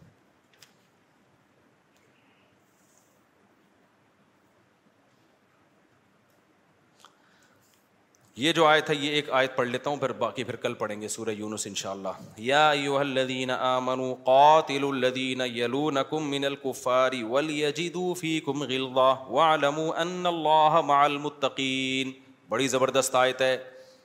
میں نے کل بتایا تھا نا کہ وینس میں عیسائیوں نے مسلمانوں کے خلاف بورڈ لگایا ہوا ہے کہ مسلمان فاتحین یہاں آئے تھے یورپ میں اور ہمیں پتلی گلی سے نکال کے جزیروں میں محدود کر دیا اس کے بعد یہ جزیرہ آباد ہو گیا پورا شہر بن گیا تو ایک نگیٹو وے میں اس کا میں نے جواب دیا تھا کہ جو مسلمان فاتحین نے عیسائیوں کے علاقوں پہ قبضہ کیا تو عیسائیوں نے جب ان علاقوں پہ قبضہ کیا تھا وہ کون سا الیکشن کے ذریعے ہوا تھا وہ یہودیوں کو مار کے بھگایا تھا وہاں سے تلوار لے کے چڑھے تھے کس پہ یہودیوں پہ یہودی کہیں گے اس کا مطلب ہم پہ ظلم ہوا ہے تلوار کی زور سے ہم سے یہ علاقے چھینے گئے ہیں تو ہم کہتے ہیں ایکسکیوز می سر آپ لوگوں نے کون سا الیکشن کے ذریعے یا لوگوں نے آپ کو بلایا تھا کہ کائنڈلی ہم سے حکومت ہو نہیں رہی آپ آ کے ہمارے علاقے سنبھال لیں اتنا تمیز والا کبھی دنیا میں بندہ دیکھا آپ نے کہ جی میرا ملک مجھ سے کنٹرول میں نہیں آ رہا تو ساتھ والے ملک کو چاہیے کہ کائنڈلی وہ مودی کہے کہ جی میں کنٹرول نہیں کر پا رہا تو پاکستان کنٹرول کر لے کبھی ایسا ہوتا ہے ایسا خودیوں نے جو ان علاقوں پہ قبضہ کیا آگے پوری آیتیں آئیں گی ان شاء اللہ کیسے سلیمان علیہ السلام نے گھوڑے دوڑائے اور کیسے داؤد علیہ السلام نے اور بڑی بڑی وہ بھی تلوار کی زور پہ ہی ہوا ہے تو بات یہ ہے کہ تلوار اب تو یونائٹیڈ نیشن کا ایگریمنٹ ہو گیا اب اس لیے ایک ملک دوسرے ملک پہ چڑھائی نہیں کر سکتا ساری دنیا کا معاہدہ ہو گیا نا اور ویسے بھی مسلمان میں اب چڑھائی کی طاقت بھی نہیں ہے اچھا ہی ہو گیا معاہدہ ہو گیا وجہ اس کی یہ کہ ہم اگر کسی ملک پہ ویسے پاکستان اگر چڑھائی کرتا ہے تو پاکستان اگر کسی ملک پہ چڑھائی کرے گا بھی نا تو مسئلہ یہ ہے کہ وہ اتنی جیسے اس نے کیا تھا نا صدام حسین نے تو ستائیس ممالک اس کے خلاف آ گئے اور صدام حسین ہی کو لٹکا دیا تو اس لیے ہم کہتے ہیں کہ بات نبی کی جو پالیسی ہے وہ گراؤنڈ ریئلٹی کو دیکھ کر ہے نا ابھی تو ہم ویسے ہی اتنے کمزور ہیں کہ چڑھائی کی طاقت بھی نہیں ہے ہمارے ہمارے بس میں اور آپس میں معاہدہ بھی ہوا ہوا ہے تو معاہدوں کی پابندی کا شریعت میں حکم ہے باقی اس پہ ڈیٹیل پہ پھر کسی وقت بیان کروں گا ابھی موقع نہیں ہے ابھی تو میں صرف یہ بتا رہا ہوں کہ ماضی میں جو کچھ ہوتا رہا ہے وہ کیا ہوا ہے تو قرآن کی اس آیت میں اللہ تعالیٰ نے مسلمانوں کو اقدامی جہاد کا حکم دیا جہاد کی دو قسمیں ہیں ایک ہے ڈیفینس میں لڑنا ایک ہے ڈیفینس میں نہیں لڑنا بلکہ خود سے کسی پہ حملہ کرنا تو شروع میں تو جو اسلام میں لڑائیاں ہوئی ہیں وہ ڈیفینس میں جیسے غزوہ بدر تو ایک اتفاقی لڑائی تھی پھر غزوہ عہد ہوئی اس میں مشرقین نے حملہ کیا صحابہ نے کیا کیا دفاع کیا ہے پھر غزوہ خندق مشرقین نے چاروں طرف سے گھیر لیا صحابہ نے کیا کیا صرف دفاع کیا ہے اسی طرح حدیبیہ میں بھی آپ صلی اللہ علیہ وسلم نے جنگ کو ٹالا ہے جنگ ٹلے کسی طریقے سے ہمیں دعوت کا موقع ملے لیکن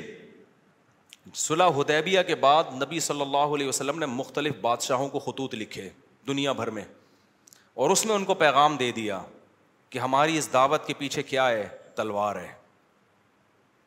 اسلم تسلم اسلام قبول کر لو گے تو بخشش ہو جائے گی اسلام قبول نہیں کرتے تو پھر محفوظ نہیں ہو پھر ہمارا تم سے کوئی ایگریمنٹ نہیں ہے فوجیں لے کے چڑھ جائیں گے ہم آپ نبی کے ویژن کا اندازہ لگاؤ اتنی سی ریاست ہے مدینہ کی چند لوگ ہیں خطوط کس کو لکھے جاتے ہیں ہرقل کو بادشاہ کو لکھا جا رہا ہے خط روم کے بادشاہ کو لکھا جا رہا ہے فارس اور ایران کے بادشاہ کو جو بڑی بڑی پاورفل ریاستیں روم کا بادشاہ تو بہت ہی بڑی چیز تھا وہ وہ جیسے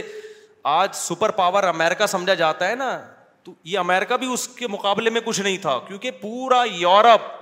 ترکی استنبول پھر رشیا کی بہت ساری ریاستیں یہ ساری اس کے اس کے ماتحت تھیں اتنے بڑے بادشاہ کو خط لکھا جا رہا ہے ایک یتیم کی طرف سے جو لڑائیوں بند کرنے کے معاہدے کر رہے ہیں کہ بھائی ابھی ہم کمزور ہیں لڑ نہیں سکتے لیکن آگے ان کو بتایا جا رہا ہے کہ آنے والے ہیں صبر کرو ٹھیک ہے نا آنے والے ہیں اس پر بہت سے غیر مسلم لوگ کہتے ہیں کہ یہ تو آپ ریاست کے لیے کر رہے ہو نا یہ تو آپ کو چاہیے حکومت چاہیے ریاست کے لیے اس ملک پہ حملہ کر رہے ہو اگر ریاست کے لیے حملہ کر رہے ہوتے تو پھر یوں خط لکھتے کہ تم مسلمان ہو یا نہ ہو ہمیں تمہارا علاقہ بہرحال چاہیے نہ نہ اس میں آپشن دیا جا رہا ہے اگر تم توحید کے راستے کو اختیار کر لیتے ہو اللہ کے نظام کو زمین پہ نافذ کر دیتے ہو تو پھر ہمارا تم سے کوئی اختلاف نہیں ہے نہ ہم تم سے ریاست چھینیں گے ادھر کے بادشاہ تم ہی ہو ہمیں عام ہمیں مقصد سے مطلب ہے ذریعہ مقصد ہمارا مقصد نہیں ہے تبھی ایسا ہوا کہ بہت سے ملکوں نے نبی سے معاہدے کیے طائف والے جب آئے نا نبی کے پاس جنہوں نے نبی صلی اللہ علیہ وسلم پہ کتنا ظلم کیا تھا جب طائف والے نبی کے پاس آئے نا معاہدوں کے لیے تو انہوں نے کہا کہ ہماری حکومت ہمارے طائف میں رہے گی ہم ریاست آپ کے حوالے نہیں کریں گے لیکن ہم بت پرستی بھی کریں گے اور یہ بھی کریں گے وہ بھی نبی نے فرمایا کہ نہ بت پرستی کی اجازت نہیں شراب کی اجازت نہیں زنا کی اجازت نہیں ہے کیونکہ یہ تو اسلام کے مقاصد کے خلاف ہے تو لیکن باقی ساری شرطیں ان کی قبول کر لیں اور طائف انہیں کے حوالے کیا تو اس سے پتہ چلتا ہے کہ اسلام کی جو تلوار ہے وہ نظریے کی بیس پہ ہے وہ خطے کی جنگ نہیں ہے وہ خطے کی جنگ نہیں ہے تو یہی صحابہ کی لڑائیوں میں اگر بھائی آپ اس تو خدا کے نظام کو آپ نافذ کر دیتے ہو پھر ہم آپ سے نجاشی نے لیا مسلمان ہو گیا تھا نا تو نبی نے نجاشی پہ فوج نہیں بھیجی ہے تو یہ خوب سمجھ لیں تو قرآن کی جب یہ آیت نازل ہوئی کہ یا یو الدین آ منو جب غزبۂ خندق میں دفاع ہوا ہے نا تو پھر نبی نے فرمایا کہ اب ہم پہل کیا کریں گے اب کون پہل کرے گا اب تک تو انہوں نے جتنی پہل کرنی تھی کر لی اب ان میں پہل کرنے کی سکت نہیں ہے اب ہم پہل کریں گے تو سب سے پہلے پہل ہوئی ہے مکہ پہ آپ صلی اللہ علیہ وسلم نے دس ہزار کا لشکر لے کے چڑھائی کی اور بغیر جنگ کے فتح ہو گیا اس کے بعد پھر کچھ دفاعی لڑائیاں ہوئیں پھر قرآن کی یہ آیت نازل ہوئی کہ اب ایک مضبوط ریاست بن چکی ہے اب اے ایمان والو تم نے کیا کرنا ہے قاتل الدین یلونکم من الکفار جو تمہارے قریبی کنٹریز ہیں غیر مسلموں کے ان سے قتال کو شروع کرو پھر جو صحابہ نے لڑائیاں لڑی ہیں نا پھر وہ ہوتے ہوتے ہوتے ہوتے پھر آپ خوشخبریاں سنا رہے ہیں یہ حدیث مجھے اتنی مزے دار لگتی ہے قستنتینیا استنبول کہاں ہے ابھی میں ہو کر آیا ہوں نا استنبول سے ان لوگوں نے نا وہ حدیث اپنے ایئرپورٹ پہ لگائی ہوئی ہے قستنتینیہ والی حدیث ترکوں نے بڑا مزہ آتا ہے یہ حدیث پڑھ کے کتنا دور ہے استنبول اور عیسائیوں کا کیا ہے مرکز ہے اس کو فتح کرنا آسان نہیں ہے ہمارے نبی صحابہ کو خوشخبری دے رہے ہیں کہ پہل کون کرے گا اب ہم کریں گے اب ان میں دم نہیں ہے ہم پہ ہم پہ حملہ کرنے کا اور آپ خوشخبری سنا رہے ہیں نعم الجیش جیش یغسو القسطنطینیہ ولا نعم الامیر امیرها فرمایا سب سے بہترین امیر وہ امیر ہے جو قسطنطینیہ پہ حملہ کرے گا اور سب سے بہترین لشکر وہ ہے جو قسطنطینیہ کو فتح کرے گا اس وقت سے صحابہ لگ گئے کہ ہم نے کیا کرنا ہے آپ ذرا زمین کا نقشہ دیکھو نا اور ہسٹری پڑھو ایسا ایمان بڑھتا ہے انسان کا سو سال بھی نہیں گزرے محمد بن قاسم جو تھا نا سترہ سال کا تھا اور تابعین میں اس نے حضرت ابو حریرا کو بھی دیکھا ہے بہت سے صحابہ کو دیکھا ہے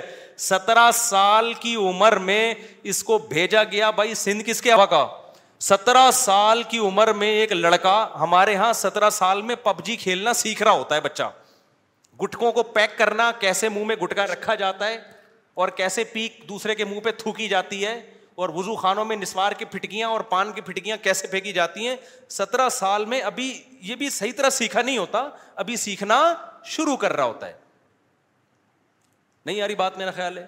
لیکن اسلام نے کیسی تربیت کی یار ان لوگوں کی ماحول تبدیل کر دیا نا اسلام نے کیسا ویژنری بنا دیا سترہ سال کا ایک لڑکا اس کو مشن دیا جا رہا ہے کہ راجا داہر سے کس نے لڑنے جانا ہے محمد بن قاسم نے اور سمندر کے راستے سے جانا ہے آیا کہاں سے تھا عراق سے عراق کا نقشہ دیکھو سندھ کا نقشہ دیکھو وہاں سے وہ چلا ہے بھائی اور میپ کیسے پڑا ہوگا اس نے یار نہیں آ رہی لوگوں کی سمجھ میں رہنے دو تمہارا کیا خیال ہے وہ سندھ میں بائے آیا تھا کیا یا بغیر نقشے کے آ گیا تھا یہ نقشے بنا بنا کے کس نے دیے تھے مسلمان سائنسدانوں نے سمجھ رہے ہو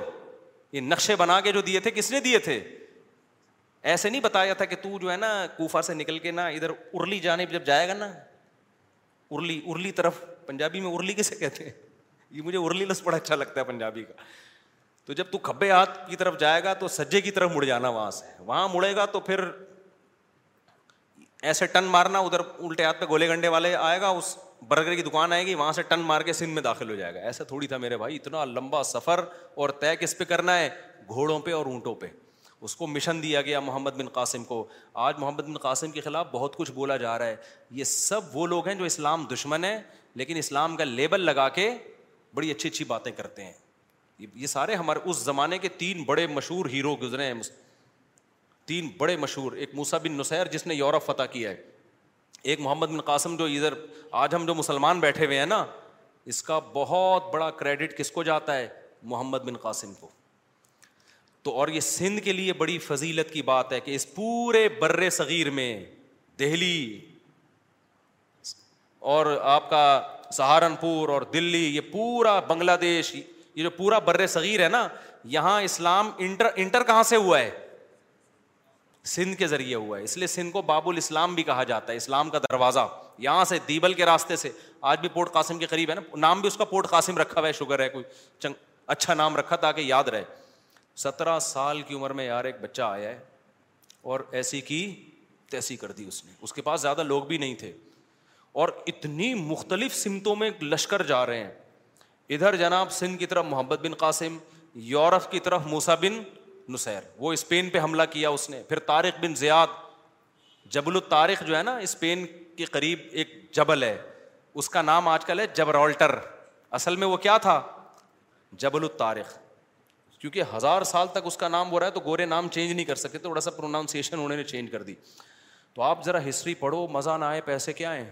واپس ہمارا ماضی بڑا خاندانی تھا یار بڑا شاندار ماضی تھا ہمارا تو خیر محمد بن قاسم سترہ سال کی عمر میں گیا ہے اور دیبل سے داخل ہو کے فتح کرتا چلا گیا علاقے راجہ داہر سے بڑی لڑائیاں ہوئیں آج بہت سے لوگ راجہ داہر کو پروموٹ کرتے ہیں اصل تو سندھ کا وہ تھا وہ بھائی خدا کا شکر ادا کرو تمہاری راجہ داہر سے جان چھوڑ گئی ہے ورنہ وہ ہمیں پتہ کیا کرتا آدھا گنجا کرتا آدھی چٹیا ہوتی ہماری تو سندھ والوں سے میں گزارش کرتا ہوں اسلام پہ فخر کرو سندھیوں سے کہتا ہوں سندھی زبان اسلام کی برکت سے ملی ہے سندھی رسم الخط کیا ہے عربی رسم الخط ہے سندھی زبان میں بہت سے عربی الفاظ ہیں تو یہ مسلمانوں کی زبان ہے ورنہ یہاں کی جو اصل زبان تھی وہ پتہ نہیں کیا تھی اس کا تو رسم الخط یہ تھوڑی تھا جو عربی رسم الخط ہے تو خیر پھر بخاری میں سندھ کا تذکرہ ملتا ہے حضرت عائشہ بیمار ہوئی ہیں حدیث میں آتا ہے جا رجل من سندھی عائشہ رضی اللہ عنہ سندھ سے بندہ آیا حضرت عائشہ کے علاج کرنے کے لیے تو اسلام کی وجہ سے سندھ کو عزت ملی ہے آج دیکھو متاثر لوگ محمد بن قاسم کو چور لٹیرا ڈکیت کہہ رہے ہیں اور کہہ رہے ہیں اصل تو یہ راجا داہر کا ہے تو اسلام کی وجہ سے سندھ سندھ بنائے تو خیر وہ محمد بن قاسم نے آیا نا جب سندھ فتح کرتے کرتے ملتان تک پہنچ گیا تھا پھر وہ پھر پیچھے خلیفہ چینج ہو گیا وہ دوسرا خلیفہ آیا وہ الگ کھوپڑی کا تھا وہ محمد بن قاسم کا دشمن تھا اس نے بلا کے محمد بن قاسم کو شہید کر دیا اچھا وہاں بھی محمد بن قاسم نے بغاوت نہیں کی بغاوت نہیں کی محمد بن قاسم اتنا پاورفل تھا کہ جب اس کو خلیفہ نے بلایا وہ کہہ سکتا تھا میں نہیں آ رہا وہ کہہ سکتا تھا کہ میں نہیں آ رہا لیکن امیر کی اطاعت تھی کیونکہ حدیث میں آتا ہے امیر ظالم ہو یا عادل ہو آپ نے کیا کرنا ہے اطاعت یہ محمد بن قاسم کی ایک بہترین سیرت تھی کہ واپس گیا امیر نے بلایا ہے یہ نہیں کہا میں نے اتنے علاقے فتح کر لیے اب یہ میں رہوں گا امیر کے نہ جا... کچھ بھی نہیں ہو سکتا تھا لیکن وہ گیا اس کو قید کر کے اس کو شہید کر دیا گیا شہید ہونے سے ایک دن پہلے اس نے پورا سندھ کا نقشہ بادشاہ کے سامنے پیش کیا ہے کہ میں ان ان راستوں سے گیا ہوں نیا کم ہمارے استاذ جب یہ واقعہ سنا رہے تھے نا محمد بن قاسم کا رو پڑے تھے کہ یار کیسا وژنری آدمی تھا قتل ہونے والا ہے لیکن وہ بادشاہ کو سارے راز دے کے جا رہا ہے کہ میں بے شک شہید ہو گیا بادشاہ بے شک ظالم ہے امت کا تو فائدہ ہونا جو اسٹرگل میں نے کی اگلے کمانڈر کو وہ اسٹرگل نہ کرنی پڑے سمجھ میں نہیں آ رہی بات میرا خیال ہے وہ اپنے ذاتی مفاد نہیں دیکھ رہا تھا کہ بھائی میں کیوں دوں نقشے تمہیں میں نے تو چھپا لیے میں کہاں کہاں سے گیا کیا کیا کیا اب تو علاقے فتح میں نے کیے حکومت کوئی اور کرے گا تو میں کیوں کرنے دوں نہ محمد بن قاسم نے نا سارے راز بادشاہ کے سامنے پیش کر دی ٹھیک ہے میرے اوپر ظلم ہو رہا ہے مجھے شہید کیا جا رہا ہے قتل کیا جا رہا ہے لیکن جو بھی اگلا کمانڈر ہوگا ہوگا تو مسلمان نا یہ علاقے ہم غیر مسلموں کے حوالے تو نہیں کرنا چاہتے جو بھی ہوگا ہوگا تو مسلمان قانون تو اللہ کا نافذ کرے گا کوئی بات نہیں یہ سارے راز ہیں جو آپ کی خدمت میں تاکہ اگلا کمانڈر ان نقشوں سے ان تجربوں سے فائدہ اٹھا کے جو علاقے میں نے فتح کیے ہیں ان علاقوں کا کی کمانڈ اپنے ہاتھ میں لے لے مسلمانوں کو دوبارہ نہ لڑنا پڑے اور محمد بن قاسم جب واپس جا رہا تھا نا سندھ سے ہندوؤں کی تاریخ بتاتی ہے ہندو پھوٹ پھوٹ کے رو رہے تھے اور ہندوؤں نے محمد بن قاسم کی تصویریں بنا کے سجدہ کرنا ہندوؤں کے تو بھگوان بہت ہوتے ہیں نا انہوں نے کہا چلو یہ بھی بھگوان ہے آج سے ہمارا اتنا عدل و انصاف سے سندھ کو بھر دیا تھا محمد بن قاسم نے اور اتنا اچھا سلوک کیا ہندوؤں کے ساتھ یہ تو اب جا کے ہندوؤں نے تاریخ بدلنا شروع کر دی ہے ورنہ آپ ہندوؤں کی پرانی کتابیں دیکھیں اس میں محمد بن قاسم کا بڑا اچھا تذکرہ ہے ورنہ ہندو تصویر تھوڑی بناتا تصویر بنا کے پوجتا تھا محمد بن قاسم کو تو یہ ہمارا ماضی تھا اور اس کی بیس کیا تھی قاتل الدین یلونکم من الکفار یہ جو سورہ توبہ کی آیتیں نازل ہوئی ہے نا کہ ایمان والو اب وہ پہل نہیں کریں گے اب پہل کون کرے گا تم کرو گے ایسی پہل کی ہے کہ رکنے کا نام نہیں لیا پوری اس وقت کی یہ جو خلیفہ ہارون رشید تھا نا جب بادل جاتا تھا نا بارش کا تو خلیفہ کہتا تھا کہ اے بادل تو یہاں برس یا کہیں اور برس مجھے اس کی پرواہ نہیں ہے مجھے یہ یقین ہے جہاں بھی برسے گا نا جو اس سے پیداوار نکلے گی اس کا خراج کس کے پاس آئے گا وہ میرے پاس ہی آئے گا کائنڈلی ٹھیک ہے نا اس کا ٹیکس کس کے پاس آئے گا ہمیں تو یہ ہوتا ہے نا یہاں سے بارڈر کراس کر کے بادل نکل گیا لے بھائی ہمارے ملک سے تو گیا بادل اب کہیں اور ہی برسے گا جا کے بلکہ کراچی والوں کو اس پہ افسوس ہو رہا ہے سکھر میں کیوں برس رہا ہے سکھر والوں کو اس پہ ہو رہا ہے حیدرآباد میں کیوں برس رہا ہے تو خلیفہ ہمارا کہا کرتا تھا کہ وہاں جہاں بھی جا کے برس لے ہمارے لیے کوئی ٹینشن کی بات نہیں یہ سو سال کے اندر اندر ہوا ہے یہ سارا کام حضرت عمر کے دور میں بیت المقدس فتح ہو چکا تھا اور بائیس لاکھ مربع میل پر مسلمانوں کی حکومت قائم ہو چکی تھی تھوڑے تھوڑے لوگ ہوتے تھے بڑی بڑی طاقتوں سے لڑتے تھے اتنی بڑی بڑی طاقتوں سے لڑتے تھے کہ کہ آپ ہسٹری اٹھا کے دیکھیں انگریز خود حیران ایک ایک یتیم یتیم پیغمبر جو جو مکہ کی ایسی زمین میں نہ لکھنا جانتے اور نہ پڑھنا جانتے عرب جن پہ کوئی حکومت کرنا پسند نہیں کرتا تھا آپس میں لڑتے اتنا تھے کہ ایک کا گھوڑا دوسرے سے آگے نکل گیا تو تلواریں نکلتی تھیں ان میں اتنی تہذیب کیسے پیدا ہو گئی کہ تھوڑے سے عرصے میں اتنی بڑی دنیا پہ انہوں نے اتنی مضبوط اسٹیٹ قائم کر لی اور کمال کی بات یہ کہ حضرت معاویہ رضی اللہ تعالیٰ عنہ کے دور میں پہلا بحری بیڑا تیار کیا گیا ہے سمندری جنگ کے لیے کیونکہ نبی خوشخبری سنا چکے تھے میری امت کا جو لشکر حملہ کرے گا نا سمندری لڑائی میں میں ان سب کو جنت کی ضمانت دیتا ہوں او کما قال صلی اللہ علیہ وسلم بعض صحابہ نے اٹھ کے دعا مانگی یار رسول اللہ آپ دعا کریں ہم اس بحری لڑائی میں شریک ہوں حالانکہ جس وقت آپ یہ خوشخبریاں سنا رہے ہیں اس وقت تو آپ کے معاہدے ہو رہے ہیں اور جنگ بندی کے معاہدے ہو رہے ہیں اتنے کمزور اور خوشخبریاں کیا سنا رہے ہیں کہ ایک بحری بیڑا تیار ہوگا انقریب اور سمندر کے ذریعے حملہ کرے گا نہیں یاری بات میرا خیال ہے تو حضرت معاویہ کو یہ فضیلت جاتی ہے سب سے پہرا بحری لشکر کنہوں نے تیار کیا حضرت معاویہ نے اس کا امیر کا نام رکھا امیر البہر جس کو آج ایڈمرل کہا جاتا ہے گوروں کی اصطلاح میں تو بڑا شاندار ماضی تھا اور یہ ماضی ہمارا بہت زیادہ پرانا نہیں ہے جو ہماری خلافت ختم ہوئی ہے نا انیس سو بیس کے آس پاس ختم ہوئی ہے اس کے بعد علماء علما کہتے ہیں ٹکڑوں میں بٹتے بٹتے اب ایک چھوٹا سا ملک ہمارے پاس پاکستان نام کا رہ گیا ہے اب اس کی واٹ لگانے کی خدا کے لیے کوشش بولو اس کو بچا لو کسی طریقے سے ہر وہ تحریک جو ریاست کے خلاف اٹھے اس کو کچل دو اس کو بچاؤ گے ورنہ ہوگا یہ کہ اس کو ہم نے کچھ غلطیاں کی خلافت گئی ہماری وہی غلطیاں ہم دہرا رہے ہیں جس سے ہمارا ملک جانے کا بھی خطرہ ہے تو اس لیے ملک پہ کبھی بھی کمپرومائز بولو مت کرو کیونکہ ہم یہاں آزاد ہیں ٹھیک ہے بہت ساری ٹینشن ہے مہنگائی اور چور چکے قسم کے حکمران اور پتہ نہیں کیا کیا وہ تو مجھے تعریف کرنے کی بالکل بھی ضرورت نہیں ہے وہ آپ کو خود پتہ ہے ان کے بارے میں ان کو نظر لگنے کا خطرہ ہی نہیں ہے ہمارے حکمرانوں کو اللہ نے ہمیں ایسے حکمران دیے نظر کے علاوہ سب کچھ لگے گا ان کو ٹھیک ٹھیک ہے نا تو لیکن ان میں بھی اچھے لوگ بھی ہیں تو اچھے لوگوں کو آگے لانے کی کوشش کرو کچھ اچھے لوگ ہیں اور ملک کو سب سے پہلے بچانے کی کوشش کرو دیکھو ملک بچتا ہے تین پاور ہوتی ہیں ملک میں ایک فوج ہوتی ہے جس کو عسکری طاقت کہا جاتا ہے ایک عدلیہ ہوتی ہے اور ایک حکومت ہوتی ہے یہ خوب آج ایک اہم پوائنٹ کی بات ہے اس کو نوٹ کر لو فوج عدلیہ اور حکومت یہ تینوں اگر ایک پلیٹ فارم پہ ہوں تو ملک مضبوط بھی ہوتا ہے بچتا بھی ہے طاقت میں بھی آتا ہے یہ تینوں پاورفل طبقے اگر ڈیوائڈ ہو جائیں گے تو ملک کے کی ایسی کی بولو تیسی ہو جاتی ہے آخری بات یہ کہ اب ہمارے پاس ایک ملک بچا ہے ایک ریاست بچی ہے جس کا آئین کیا ہے کہ قرآن و سنت کے منافی کوئی قانون نہیں بچے گا یہ جملہ رہ گیا ہے اس کو بچاؤ کسی طریقے سے اتنا صحیح مسلمان کنٹری ہے بسی ہے ٹھیک ہے نا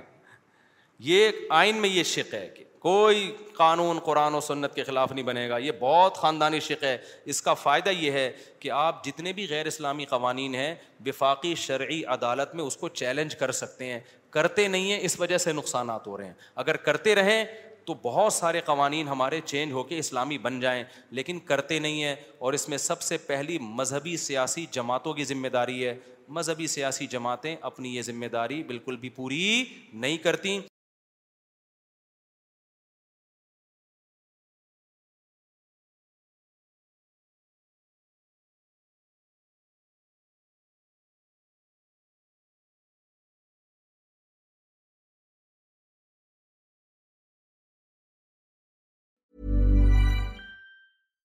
Hi, I'm Daniel, founder of Pretty Litter. Cats and cat owners deserve better than any old-fashioned litter. That's why I teamed up with scientists and veterinarians to create Pretty Litter. Its innovative crystal formula has superior odor control and weighs up to 80% less than clay litter. Pretty Litter even monitors health by changing colors to help detect early signs of potential illness. It's the world's smartest kitty litter. Go to prettylitter.com and use code ACAST for 20% off your first order and a free cat toy. Terms and conditions apply. See site for details. Imagine the softest sheets you've ever felt. Now imagine them getting even softer over time. That's what you'll feel with Boll & Branch's organic cotton sheets. In a recent customer survey, 96% replied that Boll & Branch sheets get softer with every wash. Start getting your best night's sleep in these sheets that get softer and softer for years to come. Try their sheets with a 30-night guarantee. Plus, get 15% off your first order at bollandbranch.com. ہوڈ بر وی exceptions apply see site for details